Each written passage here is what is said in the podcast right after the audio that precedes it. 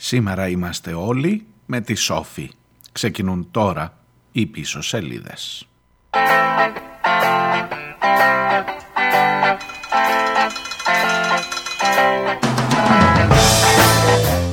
Γεια σας, καλώς ήρθατε. Ε, πέμπτη και 10 ο Νοέμβριος, η επόμενη της απεργίας. Καλά πήγε η απεργία, είχε κόσμο. Όχι μόνο στην Αθήνα και τη Θεσσαλονίκη και στις υπόλοιπες πόλεις.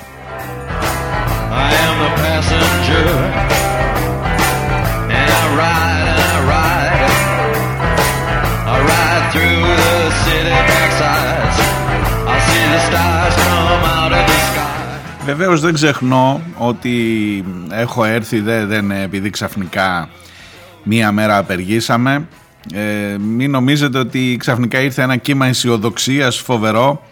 Έχω τελειώσει την πρώτη απεργίας εκπομπή λέγοντας ότι δυστυχώς, δυστυχώς αν είναι να αλλάξουν τα πράγματα πιο πιθανό είναι να αλλάξουν από το Βαγγέλη Μαρινάκη στον οποίο ε, ίσως, ακούστε τώρα θα πω μια φράση, έχουμε στηρίξει τις ελπίδες μας να φύγει ο Μητσοτάκης. Τελικά στο Βαγγέλη Μαρινάκη παρά στο κίνημα και στους εργατικούς αγώνες. Δυστυχώς, κατάντια είναι. Δεν το παίρνω πίσω. Ωστόσο, χθες είχε πολύ κόσμο. Ωστόσο, χθες ανετράπη η προσπάθεια της κυβέρνησης να βγάλει παράνομη και καρταχρηστική την απεργία στα μέσα μαζικής μεταφοράς δεν ανέχονται ούτε μία μέρα απεργία δεν ανέχονται ούτε μία μέρα που να και, και προσπάθησαν μέχρι και σε αυτό χωρίς να τα πετύχουν βέβαια γιατί μετά κήρυξαν στάση εργασίας. Σιγά που θα κόλωναν τώρα τα συνδικάτα στα μέσα μεταφοράς. Αλλά το γεγονός και μόνο ότι προσπάθησαν να βγάλουν καταχρηστική και την έβγαλαν καταχρηστική στα δικαστήρια. Προσπάθησαν να ακυρώσουν τις κινητοποιήσεις των εργαζόμενων στα μέσα μεταφοράς δείχνει με τι καθεστώς, καθεστώς έχεις να κάνεις.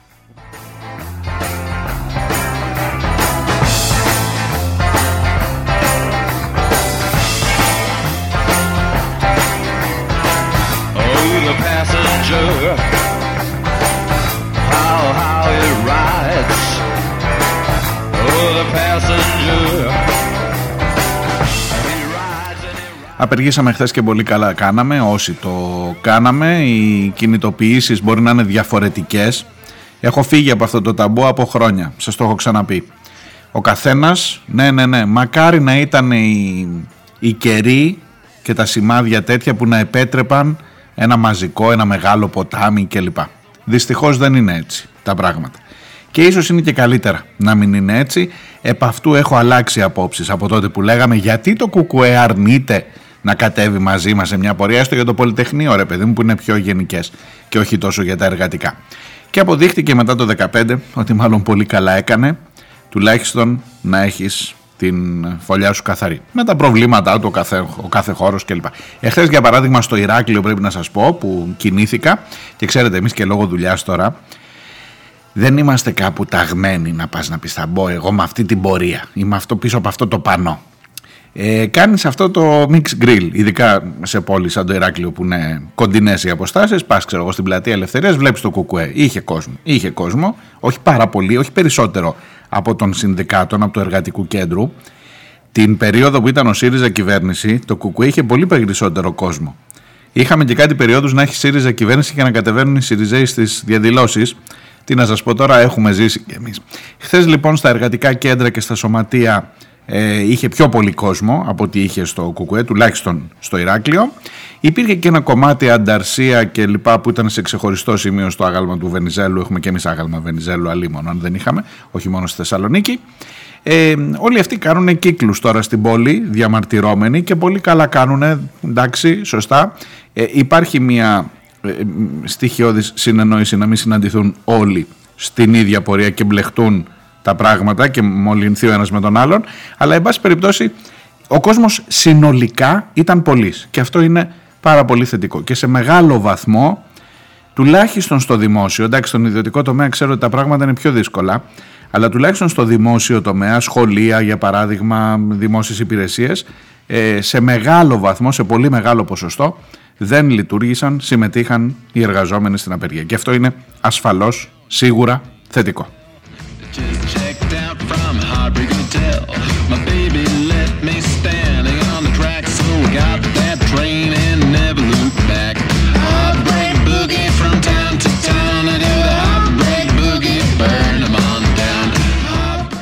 Το, με το κενό της Τετάρτης, της χθεσινής μέρας, έρχομαι να καλύψω λίγο γιατί έχουμε μερικές εξελίξεις ενδιαφέρουσες. Σήμερα ε, διαλέγω στην εκπομπή να ασχοληθούμε λιγάκι με την, ε, πώς να το πω, με την ανθρωπογεωγραφία κυρίως ή αν θέλετε την πολιτική γεωγραφία μέσα στην, ε, στο ευρωπαϊκό οικοδόμημα. Στην Ευρωπαϊκή Ένωση συγκεκριμένα και όχι στην Ευρώπη γενικά όπως με έχετε διορθώσει αρκετές φορές ότι άλλο Ευρώπη, άλλο Ευρωπαϊκή Ένωση. Σε αυτό το θεσμό, σε αυτό το κογκλάβιο, εν πάση περιπτώσει, που ξέρετε ότι δεν του έχω και πάρα πολύ μεγάλη εκτίμηση. Ε, επίσης ε, στις προηγούμενες εκπομπές αν κοιτάξετε στο πίσω σελίδες.gr θα βρείτε μια εκπομπή που λέει ευτυχώς που θα μας σώσει η Πέγκα με ηρωνικό ασφαλώς τόνο αλλά κοιτάξτε το τι γίνεται μέσα στην Πέγκα τις τελευταίες, ε, τα τελευταία 2-24 ώρα όσο εμείς δηλαδή απεργούσαμε και ήδη από την τρίτη που η εκπομπή της Τρίτης είχε ηχογραφηθεί Δευτέρα βράδυ οπότε δεν έχω προλάβει τα γεγονότα της Τρίτης να σας τα πω που θα τα έλεγα κανονικά την Τετάρτη έχει ενδιαφέρον αυτό το 48ωρο Τρίτη και Τετάρτη έχει πολύ μεγάλο ενδιαφέρον αφορά φυσικά τα ζητήματα της Ελλάδας αλλά πηγαίνει λίγο πιο πέρα και νομίζω αξίζει τον κόπο σε μια εκπομπή καταρχάς να ε, αναγνώσουμε τις εξελίξεις και κατά δεύτερον να σταθούμε απερίφραστα, ανυπερθέτως και χωρίς καμία περιστροφή στο πλευρό της Σόφι Ινέτβελτ.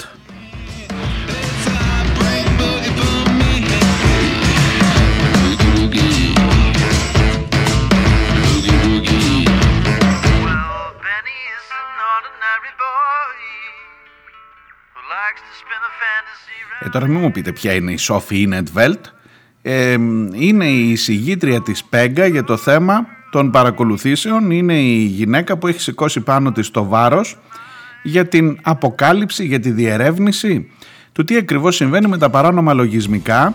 Αυτός και είναι, ο, είναι και ο σκοπός της συγκεκριμένης επιτροπής. Λοιπόν, μισό λεπτό. Θα τα πάρω από την αρχή αναγνωρίζοντας, αναγνωρίζοντας ένα πολύ σοβαρό μειονέκτημα. Μου το είπε και κάποιος φίλος, όχι στα μηνύματα, διαζώσεις. Ότι ρε φίλε μας λέτε εδώ οι δημοσιογράφοι Πέγκα, Σόφι, ε, ήρθε αυτό, δηλαδή που, που ξέρεις ότι ο κόσμος θεωρείς δεδομένο ότι ξέρω εγώ τι είναι η Πέγκα ας πούμε ή θεωρείς δεδομένο ότι ξέρω πώς λειτουργούν οι ευρωπαϊκοί θεσμοί και στα ευρωκοινοβούλια και πόσα μέλη και τι συσχετισμοί για να καταλάβω τι σημαίνει ότι τώρα επιτίθενται στην Σόφι Ινετβέλτ οι ίδιοι, τα ίδια τα μέλη της Πέγκα αλλά πρέπει να το καταλάβεις γιατί έχει σημασία για το που ακριβώς βρισκόμαστε και τι γίνεται. Οπότε θα τα πάρω από την αρχή, όσο μπορώ σε, σε λευκό χαρτί, θεωρήστε, να τα πάρουμε από το μηδέν, όσο, όσο γίνεται να πας πιο πίσω. Ε, καλά, μα πας πίσω πίσω, στην Ευρώπη, τι είναι αυτό. Όχι, όχι τόσο. Αλλά να, να καταλάβουμε, να καταλάβουμε ακριβώς τι γίνεται. Σας λέω ότι μερικές φορές και εμείς το έχουμε ανάγκη, δημοσιογράφοι, να τα βάζεις κάτω να ξανακοιτάς πίσω και να τα βάζεις σε μια σειρά τα πράγματα. Γι' αυτό νομίζω ότι θα είμαι χρήσιμος στην σημερινή εκπομπή αν παίξω αυτό τον ρόλο. Ε, μαζί βεβαίως με τις δικές μου εκτιμήσεις, με τα δικά μου σχόλια, εφόσον αποφασίσατε να με ανεχτείτε και για τις σημερινές πίσω σελίδες.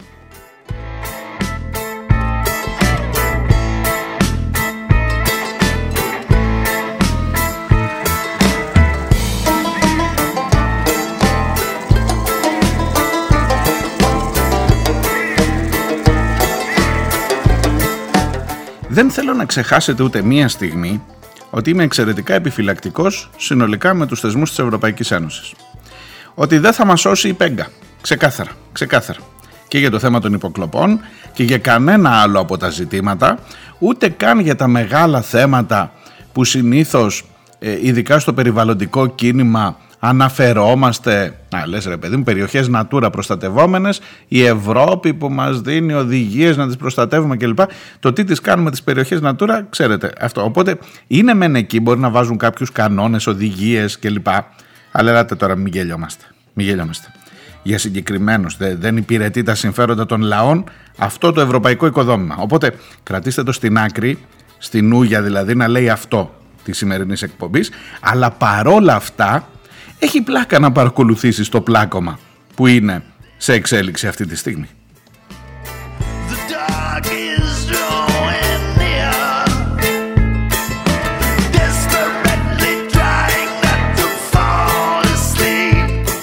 Και νομίζω ότι και δι' αυτής της οδού θα επιβεβαιωθεί ότι τελικά δεν θα σε σώσει η Πέγκα.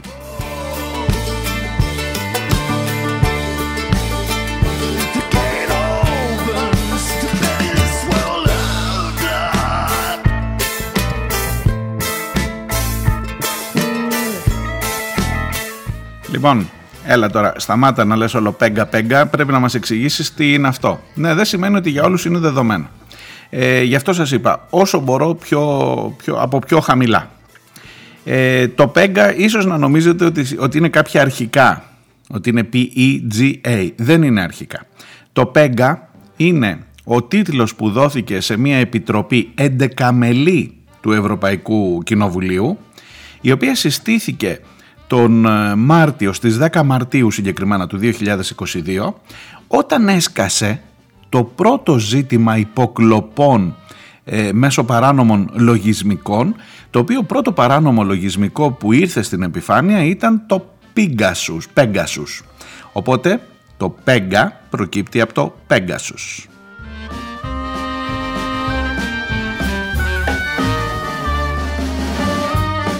Μετά το Pegasus ήρθε το Predator. Όπως καταλαβαίνετε είμαστε στο P. Ε, έχει συγκεκριμένη χρονική διάρκεια η λειτουργία της Επιτροπής αυτής. Ένα χρόνο. Δηλαδή από τον Μάρτιο του 2022 θα λήξει, εκτός αν πάρει παράταση αναλόγως πώς θα πάνε τα πράγματα, αλλά είναι μια επιτροπή που αυτά τα 11 μέλη έχουν να κάνουν πολύ συγκεκριμένα πράγματα και η δουλειά τους θα ολοκληρωθεί στις 10 ε, Μαρτίου ή τέλος πάντων τον Μάρτιο, στο τέλος Μαρτίου του 2023.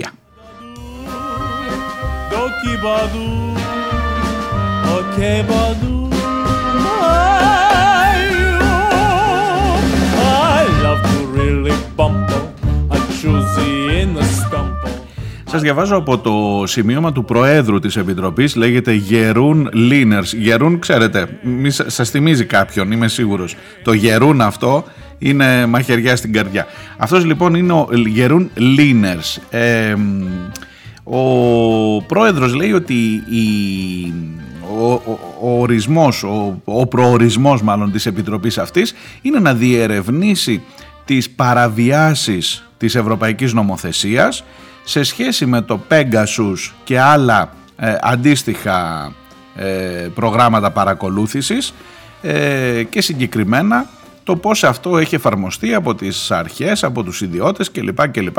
Αν υπάρχει ένα γενικότερο πλαίσιο παρακολούθησης που, που παραβιάζει τα δικαιώματα και τις ελευθερίες που η Ευρωπαϊκή Ένωση με μόχθο και με κόπο έχει κερδίσει ήδη από την ίδρυσή της για τους πολίτες της.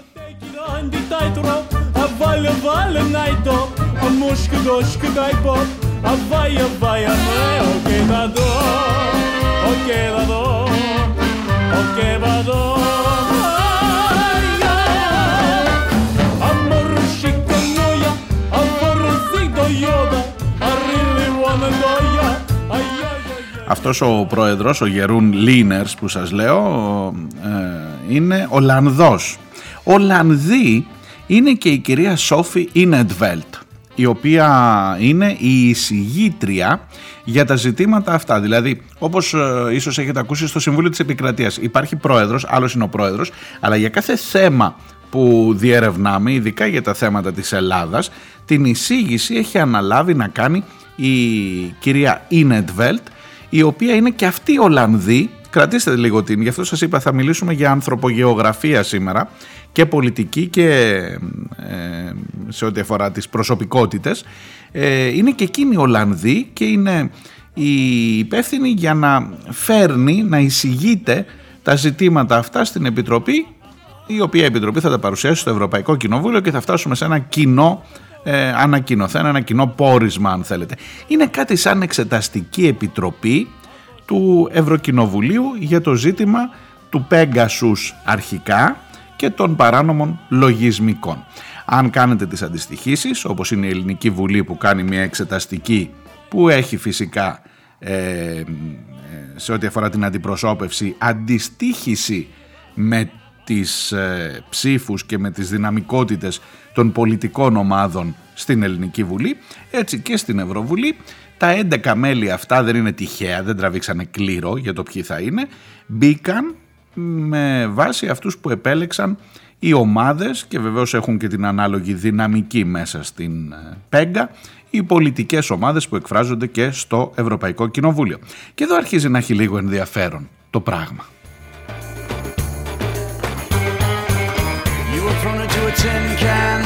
And you learned how to beg and borrow And you grew into a thin man in the land of success, sin and sorrow Now you're sleeping in a suitcase with a pill bottle for a pillow When you're hanging by a shoelace it can get to be hard to swallow When you're spinning on the subway Naked lights dancing on the river No you're never gonna leave Παρένθεση. Σταματώ λίγο την ανθρωπογεωγραφία, θα ξανάρθω Οι εξελίξεις. Αυτό το τελευταίο 48ωρο, γιατί όλα αυτά που σας λέω τώρα είναι από το Μάρτιο και οπότε φτιάχτηκε από τον προηγούμενο Μάρτιο που φτιάχτηκε η ε, Πέγκα κλπ. Πάμε λίγο στα τρέχοντα, στα ζέοντα.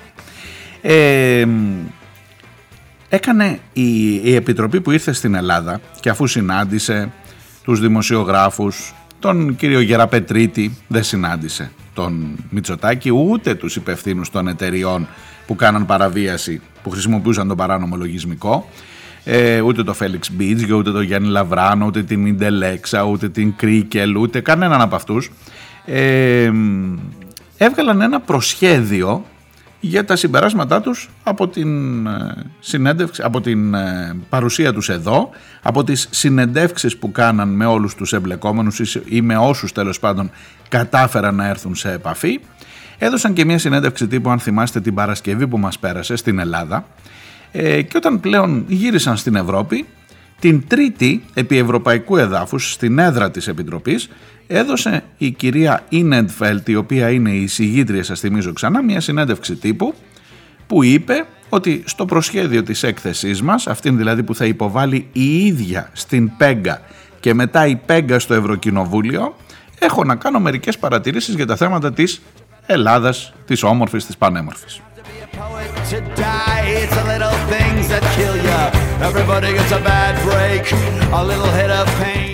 Ε, τώρα τι να σας πω, το πρόορισμα αυτό είναι ε, πριόνο κορδέλα για τον Μητσοτάκη.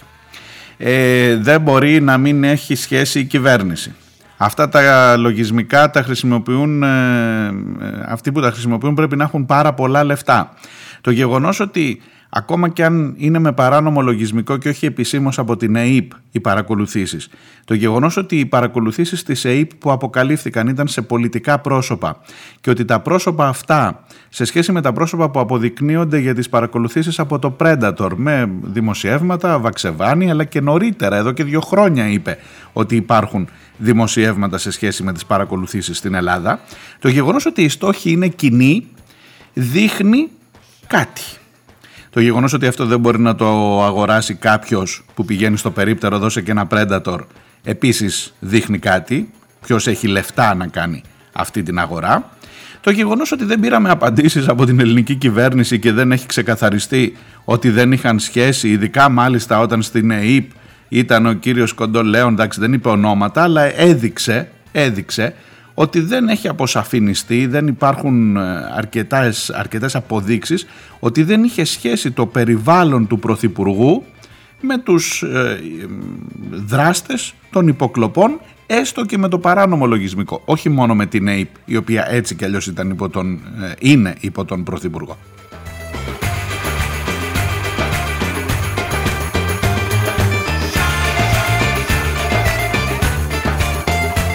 Σας διαβάζω λίγο σε εισαγωγικά για να καταλάβετε γιατί λέω για πριονό κορδέλα που πέρασε τον Μητσοτάκη η κυρία Σόφη Ινετβέλτ. Έπρεπε να στηριχτούμε σε άλλες πηγές πέραν της κυβέρνησης. Αντιλαμβάνομαι ότι είναι στην ευχέρεια του Έλληνα Πρωθυπουργού να άρει το απόρριτο. Θα μπορούσε να το κάνει αυτό και τότε θα αποκαλυφθούν πάρα πολλές πληροφορίες. Οι αποκαλύψεις του ντοκουμέντο δεν είναι οι πρώτες, έχει περάσει πολύς καιρός με δημοσιεύματα.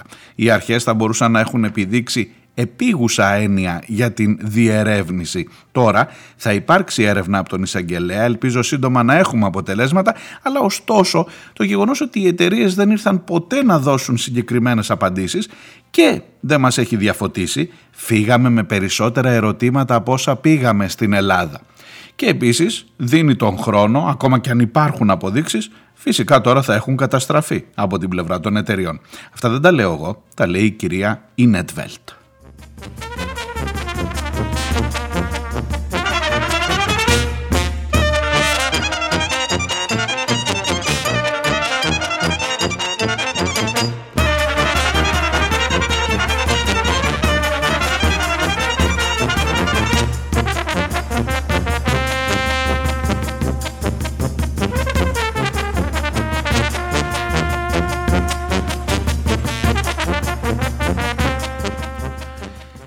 Είναι εύκολο να χαθεί κανείς στο λαβύρινθο, ε, λέει η κυρία Ίνετβελτ. Ωστόσο αναδύονται μερικά μοτίβα. Μια πολιτική πλειοψηφία χρησιμοποιείται για την προώθηση συγκεκριμένων συμφερόντων και όχι του γενικού συμφέροντος.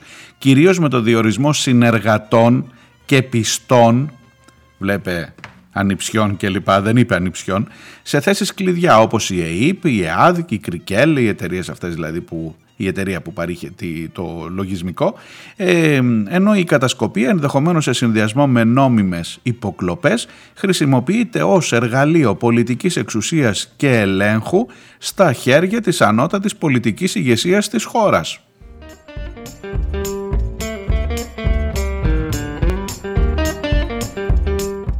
Αποφεύγεται η διαφάνεια, αποφεύγεται η λογοδοσία, δημοσιογράφοι και αξιωματούχοι που μάχονται κατά της διαφθοράς και της απάτης αντιμετωπίζουν εκφοβισμό. Δηλαδή, μπορεί να είναι λίγο. Δεν σου λέει ρε παιδί μου, Μητσοτάκης παρακολουθούσε τους πάντες, αλλά στην ουσία αυτό λέει. Στην ουσία αυτό λέει. Μπορεί να είναι λίγο πιο έτσι, όμορφα διατυπωμένο, γιατί καταλαβαίνετε τώρα. Αλλά στην ουσία αυτό λέει.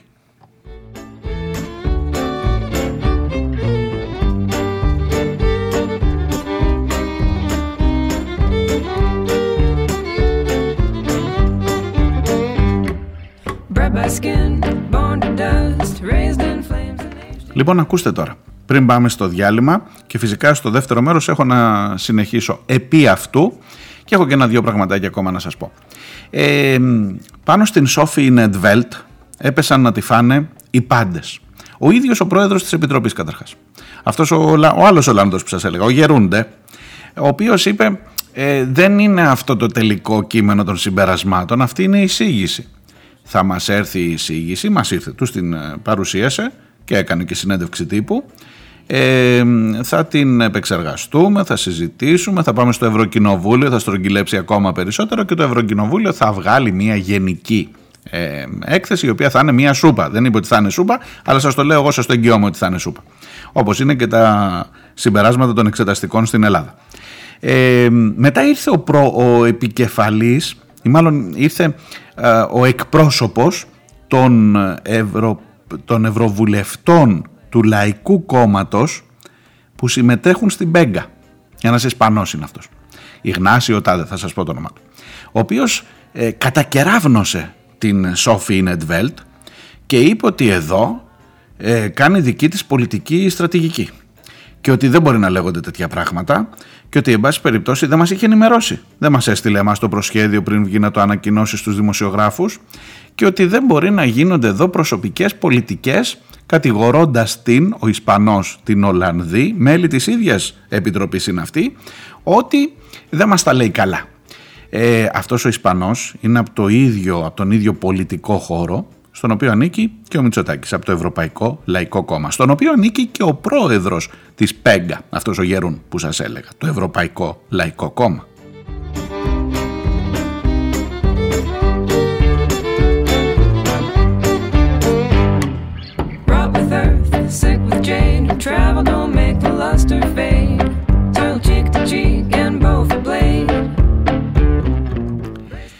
Στην ε, Επιτροπή Πέγκα συμμετέχει από ελληνικής πλευράς συμμετέχουν δύο ευρωβουλευτές. Η Ελίζα Βόζεμπερκ και ο Στέλιος Κούλογλου.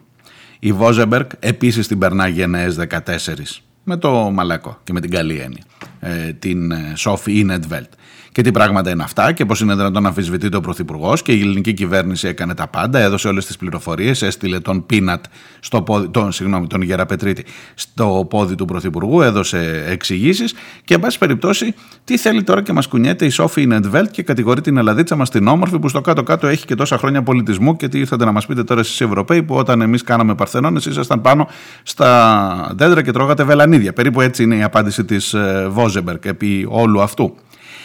Και λες ρε παιδί μου, αυτή είναι εδώ που τη βάλαν όλοι στο στόχαστρο. Μήπως, μήπως πρέπει να την υποστηρίξουμε, όσο και αν δεν πιστεύεις στους ευρωπαϊκούς θεσμούς. Διάλειμμα και έρχομαι μετά να σας εξηγήσω και παρακάτω.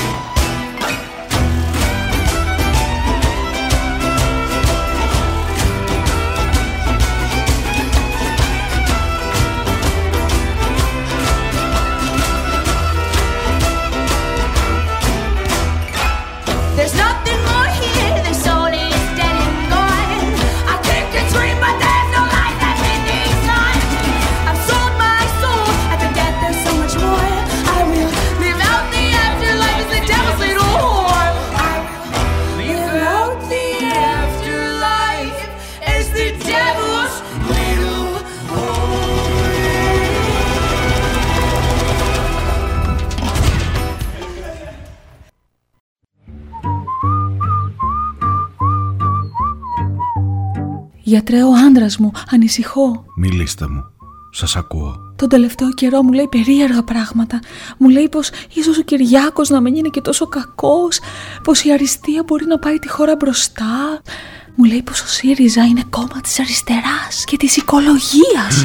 Τα βράδια πετάγεται ιδρωμένος και μονολογεί «Πασόκ, σώσε μας!» Πάρτε αυτό, θα τον βοηθήσει. Πίσω σελίδες. Μία ώρα κάθε μέρα. Δευτέρα με Παρασκευή. Όλα θα πάνε καλά. I see my redhead bed tear shed queen be Miss Squeeze. Πίσω σελίδες.gr Smells,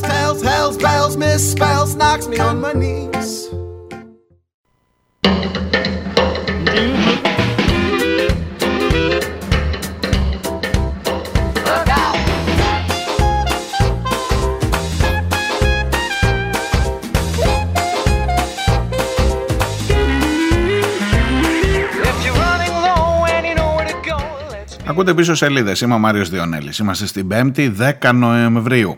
Οι πίσω σελίδες, χθες στις 9 που ήταν η απεργία, ε, εκτός από τους ε, νεκτάριους και τις νεκταρίες που γιορτάζουν και χρόνια τους πολλά γιορτάζαν χθες ε, έχουν και επέτειο, κλείνουν δύο χρόνια ως podcast και σε αυτή την καινούργια τους ε, φάση συνολικά 472 εκπομπές μπορείτε να τις βρείτε όλες στο πίσω σελίδες.gr με την ευκαιρία σας ευχαριστώ για την εμπιστοσύνη και βεβαίως ευχαριστώ και τους 13 περιφερειακούς ραδιοφωνικούς σταθμούς που αναμεταδίδουν τις πίσω σελίδες. Καλά να είμαστε, να πάμε για όσα χρονάκια μας παίρνει ακόμα.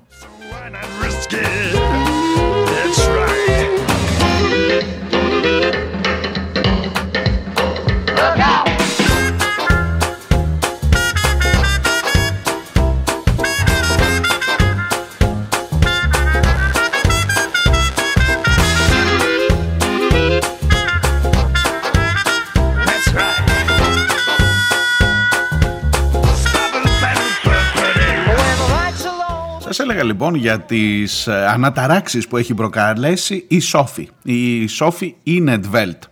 Ε, και για την ε, ταραχή που έχει δημιουργήσει στους κόλπους της ε, κυρίαρχης, πώς να το πω έτσι, όχι τάξης, της κυρίαρχης πολιτικής ομάδας στο ευρωπαϊκό γίγνεσθε, δηλαδή των συντηρητικών κομμάτων, των κομμάτων κυρίως του Ευρωπαϊκού Λαϊκού Κόμματος, ε, οι οποίοι, ξέρετε τώρα, δεν φημίζονται βρε παιδί μου και για την διάθεσή τους να διερευνούν σκάνδαλα και να διερευνούν ε, ζητήματα που άπτονται των ανθρώπινων ελευθεριών, άλλο που φτιάχνουν τώρα τις επιτροπές, ιδιαιτέρως δε αν οι ελεγχόμενοι, βλέπε Μητσοτάκης, είναι από τις τάξεις του ίδιου, της ίδιας ευρωπαϊκής οικογένειας, του Λαϊκού Κόμματος.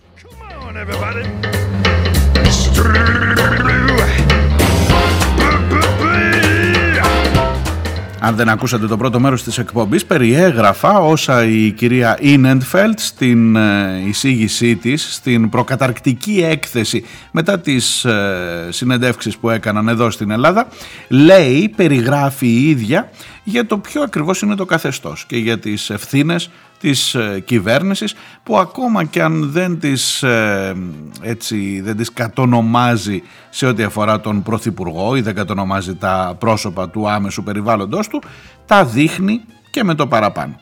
Η ταραχή που δημιουργήθηκε εκφράστηκε από τον ίδιο τον πρόεδρο της Επιτροπής, Πέγκα, τον ε, Ολλανδό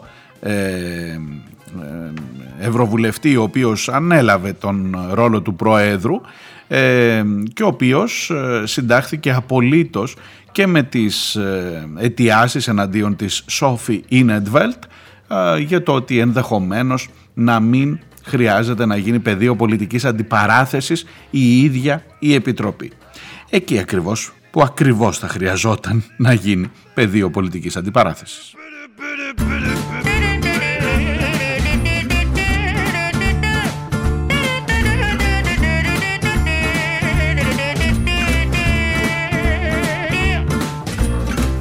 Ο πρόεδρος που σας έλεγα είναι ο Γερούν Λίνερς, ο, το μέλος του Ευρωπαϊκού Λαϊκού Κόμματος που επίσης είναι και μέλος της Επιτροπής, ο Ισπανός που έβγαλε ένα, μια ανακοίνωση καταπέλτη εναντίον της Σόφη, ας τη λέμε Σόφη για να συνεννοούμαστε τώρα, είναι ο Χουάν Ιγνάσιο Ζωηδό, αν λέω σωστά το Χουάν Ιγνάσιο Ζωηδό Αλβάρες. Είναι από το Ευρωπαϊκό Λαϊκό Κόμμα και είναι Ισπανός Ευρωβουλευτής.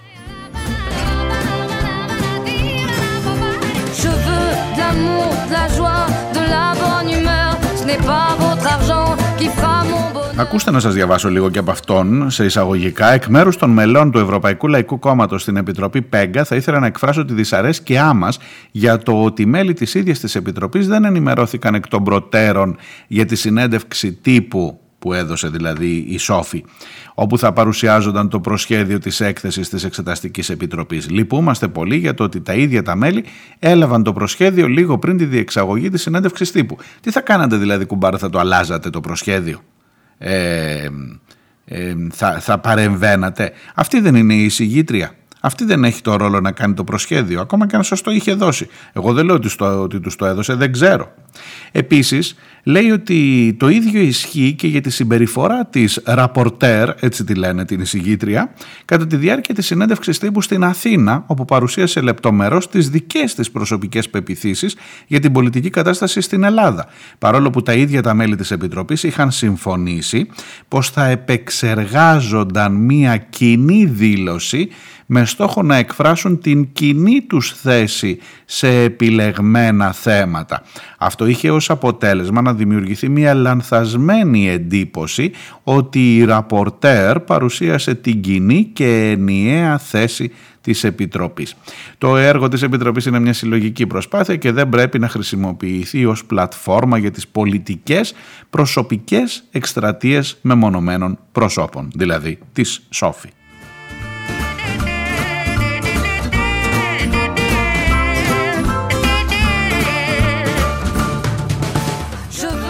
Της ρίχνει, της ρίχνει στο τέλος και μία έτσι της κλείνει το μάτι. Ελπίζουμε πως για το υπόλοιπο της θητείας της Επιτροπής ΠΕΓΚΑ, μέχρι το Μάρτιο δηλαδή, θα είμαστε σε θέση να εργαστούμε από κοινού σε πνεύμα συνεργασίας. Που σημαίνει ότι αν δεν είμαστε μπορεί και να, να βάλουμε μπουρλότο και να τα κάψουμε όλα. Αρκεί να μην πληγεί η εικόνα του δικού μας δε, του Μητσοτάκη, στην Ελλάδα.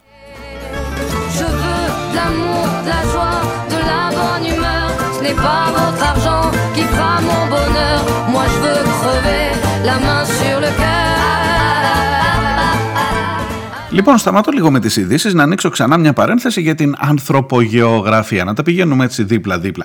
Αυτή η σόφη που τους έχει κάνει μαλλιά κουβάρια, αυτή η σόφη που τους έχει τόσο πολύ ταράξει και αναταράξει, έτσι όπως σας τα περιγράφω τα γεγονότα, λογικά θα λέτε τώρα ρε παιδί μου, τι είναι αυτή, πώς βρέθηκε αυτή εκεί, μέσα στα 11 μέλη. Τι στο καλό είναι αυτή που ενώ όλη η Ευρώπη θέλει τώρα εντάξει, να κάνει έναν έλεγχο για το παράνομο λογισμικό, αλλά μην το παρακάνουμε τώρα, είναι και δικό μας παιδί ο Κυριάκος, αυτή εδώ που, που μας ξεφύτρωσε. Και έτσι με μια πρώτη ανάγνωση, γιατί και εγώ εδώ, από εδώ και πέρα σας λέω ότι είναι και για μένα καινούριο υλικό, γιατί έψαξα λιγάκι να δω τι συμβαίνει. Τι είναι αυτή η σόφη ρε παιδί μου, πού τη βρήκαμε αυτή; Ε, αυτή έτσι όπως σας τα λέω, πρέπει να είναι, τι να σου πω τώρα, όχι αριστερή, πρέπει να είναι παιδί μου, ανταρσία. Δηλαδή μουλού. Δηλαδή, μη σου πω, ξέρω εγώ, έκτροτσκιστέ, ξέρω εγώ, πήγαινε πιο πέρα. Ε, αναρχοαυτόνομοι. Ε, Μπακούνιν δηλαδή, ξέρω εγώ, τι, τι είναι τούτη εδώ που ήρθε να βάλει φωτιά και μπουρλότο τώρα στην Επιτροπή; Και τι την πέφτουν όλοι μαζί έτσι. Λοιπόν θα σας εκπλήξω, αλλά η κυρία Σόφη Ινεντβέλτ δεν είναι ούτε ακροαριστερή, ούτε αναρχοαυτόνομη. Είναι στο συντηρητικό στρατόπεδο, παιδιά. Καθίστε λίγο να σας πω μερικά βιογραφικά, μερικά ανθρωπογεωγραφικά. Ωραία λέξη, αυτή την έχω χρησιμοποιήσει τουλάχιστον πέντε φορές σήμερα.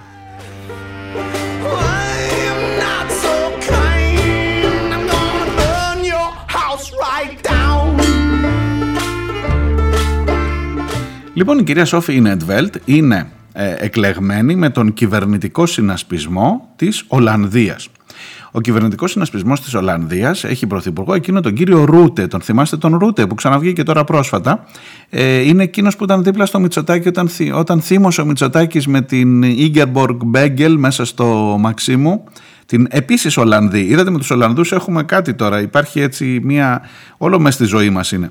Λοιπόν, ε, και που ο Ρούτε δίπλα επίσης τον κατηγορούσε η Ίνγκεμποργκ Μπέουγκελ ότι δεν κάνει τίποτα για το θέμα των μεταναστών και για τα pushbacks στην Ελλάδα και καλά ο Μητσοτάκης θύμωσε και της έλεγε you have not been to Samos και κάτι τέτοια αλλά και ο άλλος μην νομίζετε ότι πήγαινε πίσω ότι ελάτε τώρα και την αυτά που λέτε και κράτησε λίγο έτσι μια στάση πιο στρογγυλή γιατί σου λέει άσε θα εκτεθούμε τώρα εδώ αυτή ξέρει αλλά ήταν δίπλα εκεί, έκανε τη δουλειά που έπρεπε να κάνει.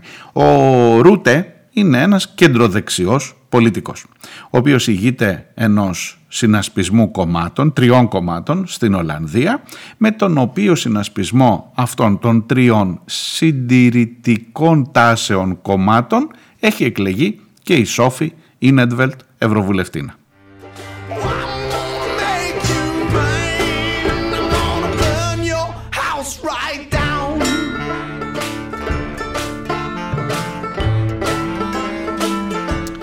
Η Σόφη δεν είναι στο κόμμα του Ρούτε, το ψάξα. Είναι στα άλλα του συνασπισμού. Ε, είναι στο D66, Democrats 66. Το 66 αναφέρεται στο έτος που ιδρύθηκε το κόμμα αυτό. Αυτό το κόμμα λέει είναι, ε, κρατηθείτε τώρα εδώ πάμε σε, βαρύς, ε, έτσι, σε βαριά φιλοσοφία πολιτική, είναι social liberal, δηλαδή social φιλελεύθερο. Ωραίο ακούγεται, ε; social φιλελεύθερο. Πρέπει να, ξά, να κάτσεις να ψάξεις τώρα να δεις τι είναι ο, ο, κοινωνικός, φιλελε, όχι νέο, ο κοινωνικός φιλελευθερισμός. Για να μην σας πολύ κουράζω τώρα, ε, είναι η φάση, ε, θα το πω με δικά μου λόγια, ε, οι σοσιαλδημοκράτες λένε να βάλουμε, σοσιαλδημοκρατία παιδί μου, να βάλουμε, να έχουμε, ένα, ε, να έχουμε καπιταλισμό, εννοείται, αλλά να βάζουμε και ένα κοινωνικό κράτος να παίζει το ρόλο του δικτυού, να, να είναι το κοινωνικό δίχτυ που εν πάση περιπτώσει όσους πετάει έξω ο καπιταλισμός θα είναι το δίχτυ από κάτω να τους πιάνει. Δημόσιο σύστημα υγείας, δημόσιο σύστημα κοινωνικής ασφάλισης κλπ. κλπ. Οι, σοσιαλφι, οι, σοσιαλφιλελεύθεροι είναι γενικά σε αυτή τη λογική αλλά θέλουν λιγότερο κράτος, όχι τόσο πολύ. Άντε να προσέξουμε λίγο την ανεργία, Άντε να βάλουμε και λίγο κάτι για αυτά τα μοντέρνα τώρα ρε παιδί μου, δικαιωματικά πράγματα δηλαδή, ε, ναι αναγνωρίζουν τα, τα ταυτότητα φύλου, ε, είναι πιο αυτό προς τους γκέι, έχουν έτσι μια πολιτική που λέει ότι τα δικαιώματά τους κλπ. Έχουν μια πολιτική θέση ας πούμε για την ε, φιλελευθεροποίηση της Ευρώπης. Εν πάση περιπτώσει όμως η κεντρική γραμμή είναι ο φιλελευθερισμός. Βάλε και ένα κοινωνικός μπροστά και αρχίζεις να γίνεσαι κάτι άλλο, ένα mix grill. Αυτό είναι η Σόφη. Μην νομίζετε ότι είναι ε, όκδε Σπάρτακος, ούτε μούλου.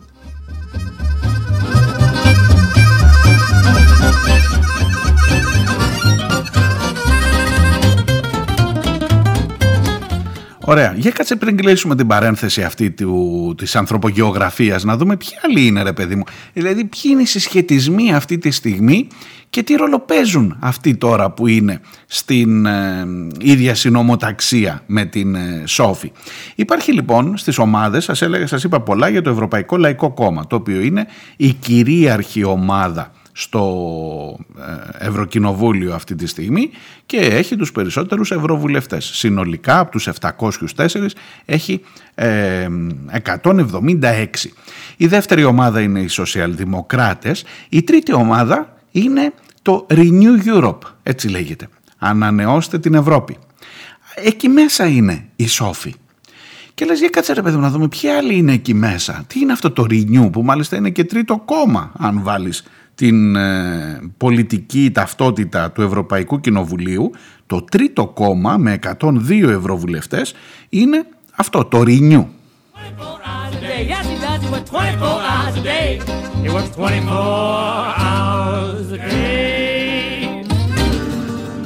Αν ψάχνετε που είναι η αριστερά στο Ευρωκοινοβούλιο, είναι το τέταρτο, πέμπτο, έκτο, έβδομο κόμμα με 38 βουλευτές, το Ευρωπαϊκό Αριστερό Κόμμα, εκεί που ανήκει ο ΣΥΡΙΖΑ.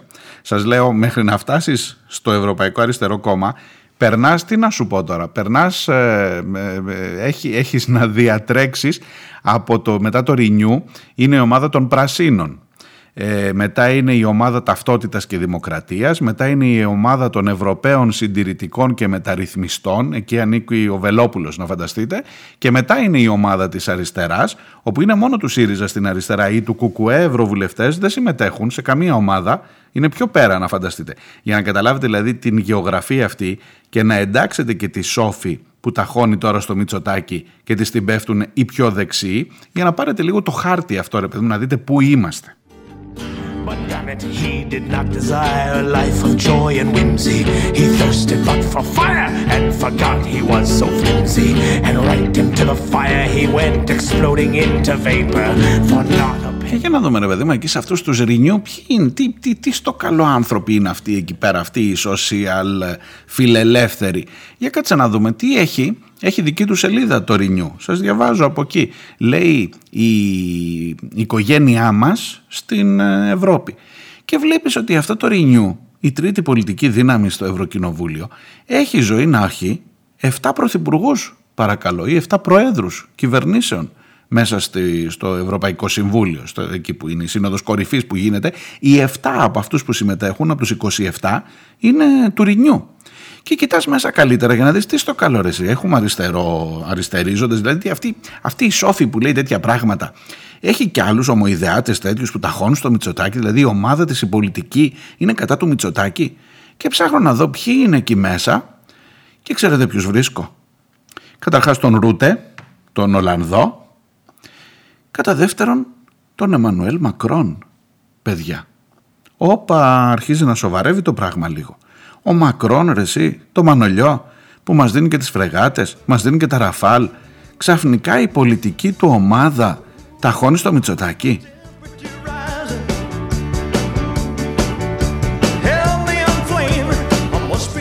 Αρχίζει λίγο να μπερδεύει το πράγμα όμορφα και γλυκά. Για να σας βάλω και τους υπόλοιπους είναι ο Ιρλανδός, ο Λεξεμβουργιανός, ο Βέλγος, ωραία το κέντρο της Ευρώπης, ταχώνει και αυτό στο Μητσοτάκι, ε, ο Ολλανδός σας τον είπα, ο Σλοβαίνος και η Εσθονή Πρωθυπουργός. Λοιπόν αυτοί όλοι και όλοι είναι 7. Έχουν επίσης 7 μέλη στην Επιτροπή, κάθε κυβέρνηση έχει από ένα έναν επίτροπο.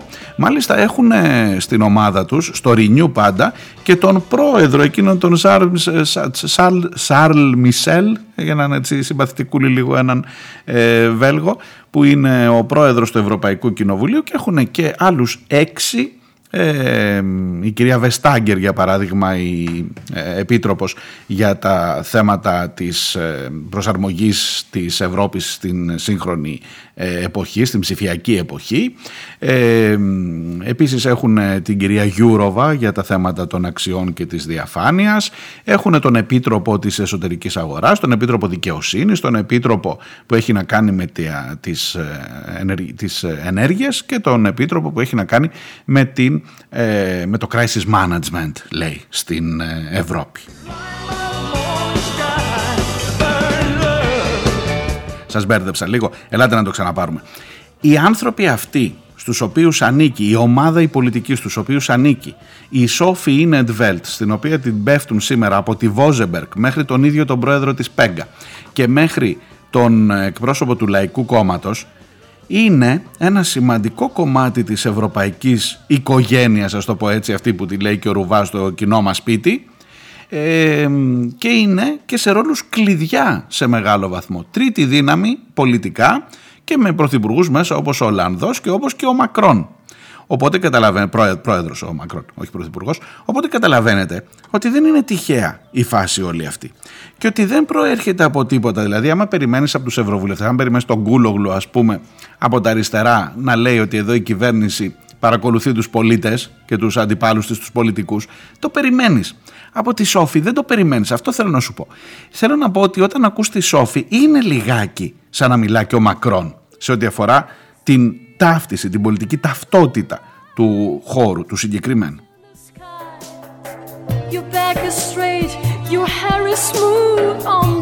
Γι' αυτό τσούζει λίγο παραπάνω, καταλάβατε. Κλείνω την παρένθεση με την ανθρωπογεωγραφία. Δεν την ξαναλέω τη λέξη, σας το υπόσχομαι.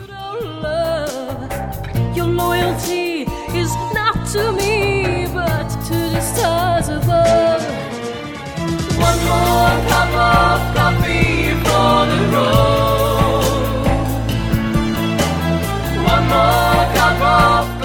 Η πλάκα τώρα ξέρετε ποια είναι. Ρε παιδί μου να πήγαινες λίγο πίσω. Πάμε τώρα στα δικά μας, αφήστε τους αυτούς εκεί στα Ευρώπας. Να πήγαινες λίγο πίσω, εκεί στο 15, στο δημοψήφισμα, να δεις που ήταν όλοι αυτοί, κάτι Βόζεμπερκ, κάτι έτσι όλοι όσοι πίναν νερό στο όνομα της Ευρώπης τότε που λέγανε Ε, μην τυχόν και φύγουμε από την Ευρώπη, παιδιά, καταστροφή. Μην φύγουμε από την ΟΝΕ, μην αυτό ο ρουβάς πάνω στην ταράτσα του σπιτιού να λέει το κοινό μας σπίτι, οι κοινές μας αξίες. Μετά τον είδαμε στο κοτέτσι με τις κότες που κάνανε τα αυγά που έχουν πάει, είναι μπλε με αστεράκια τα αυγά του. Τα αυγά της, ε, τον, ε, από το κοτέτσι του ρουβά. Εν πάση περιπτώσει, όλοι αυτοί ε, εκείνη η κυρία Σαράφογλου που έλεγε όλοι είναι με το, με το ναι στο δημοψήφισμα όλες οι κοινωνικές ομάδες μην τυχόν και χάσουμε λοιπόν ε, χάσανε στο δημοψήφισμα αλλά στην ουσία κερδίσανε μετά την κολοτούμπα του Τσίπρα αλλά δεν είναι αυτό το ζήτημά μου. Εκείνος ο κύριος με το κολονάτο ποτήρι, θυμάστε, με το Άπερολ στο Σύνταγμα.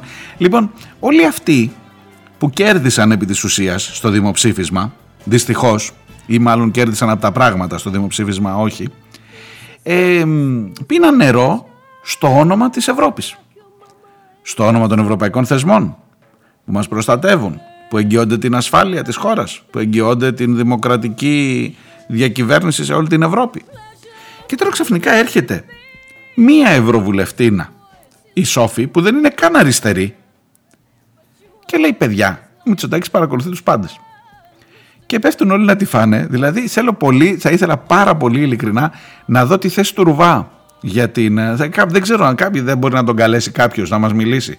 Τα έχεις βάλει με το Ρουβά, θα μου πεις τώρα, και τον αδική. Δεν τον αδικό καθόλου. Ε, θα ήθελα να δω τη θέση αυτού του κυρίου με το κολονάτο ποτήρι, ρε παιδί μου. Τώρα τι λέει, ας πούμε, που η Ευρώπη, ε, έστω και με μία ευρωβουλευτήνα, έστω και με μία εισήγηση, αφού εσύ την έβαλες, ως Ευρωπαϊκός Θεσμός την έβαλες να είναι εισηγήτρια ραπορτέρ που λέει και ο άλλος. Ε, τώρα δεν τα παίρνουμε υπόψη. Τώρα τι να μας πούνε και οι Ευρωπαίοι μωρέ. Τώρα όχου...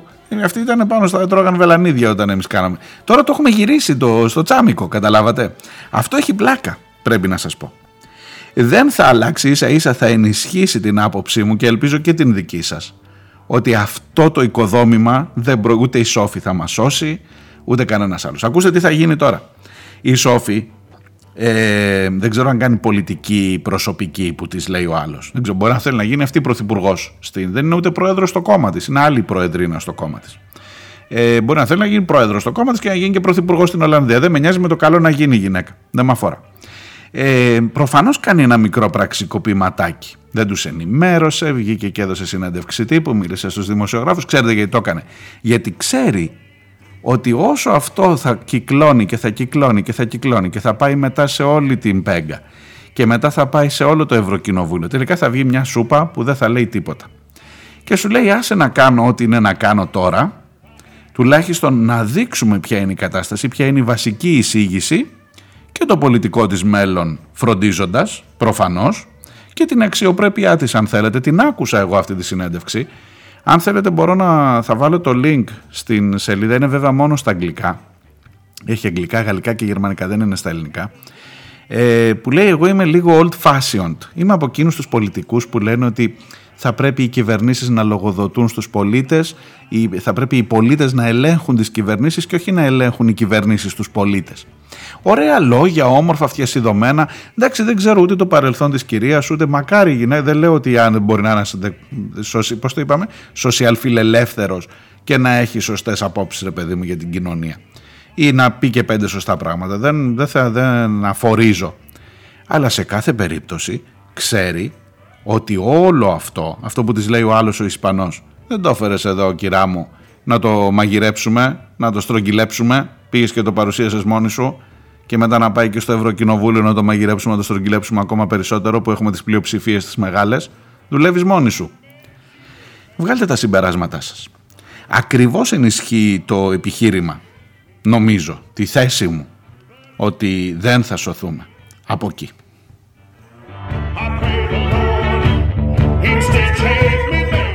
Αλλά από την άλλη, όταν βλέπεις ένα ξεμπρόστιασμα, όταν βλέπεις ότι και αυτό το οικοδόμημα καμιά φορά έχει μερικές χαραμάδες, μερικές τρύπες που μπορεί να ακουστεί μια αλήθεια, ε, τουλάχιστον το να το επισημαίνεις είναι χρήσιμο, νομίζω.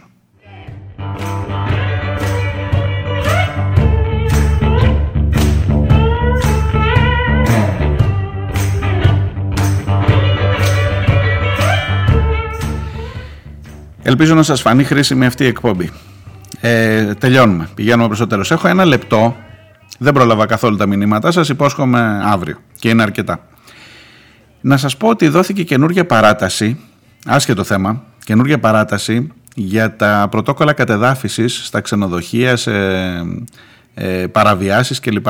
Θυμάστε εκείνη την ιστορία με το βράχος στην Ιεράπετρα που το πρώτο που λέγαν όλοι είναι «Α, είναι παράνομο το ξενοδοχείο». Πώς χτίστηκε κάτω από το βράχο. Λοιπόν το συγκεκριμένο ήταν νομιμότατο, δυστυχώς. Ε, τα παράνομα, αυτά που είναι διαπιστωμένα παράνομα και έχει βγει πρωτόκολλο κατεδάφισης για συγκεκριμένους λόγους και για θέματα ασφαλείας, ασφαλώς, αλλά και βέβαια θέματα καταπάτησης δημόσιου χώρου, για άλλους τρεις μήνες, μέχρι το Γενάρη λέει, τέσσερις πώς είναι, ε, ναι, δεν έχουμε προλάβει να προσαρμοστούμε μετά την πανδημία και δεν είναι καλό τώρα να πάμε να τους τα γκρεμίζουμε. Πάρε και άλλη παράταση. Υποκρισία μέχρι εκεί που δεν φτάνει. Η, η χώρα αυτή δεν έχει κανένα μα κανένα μέλλον, αλήθεια σας το λέω. Δυστυχώς, δυστυχώς. Και περιμένουμε όλοι το Μαρινάκι να ρίξει την κυβέρνηση για το χαμένο, για το, για το πέναλτι που θεωρεί αμφισβητούμενο. Υπέροχα. Γεια σας, να προσέχετε. Θα τα πούμε αύριο.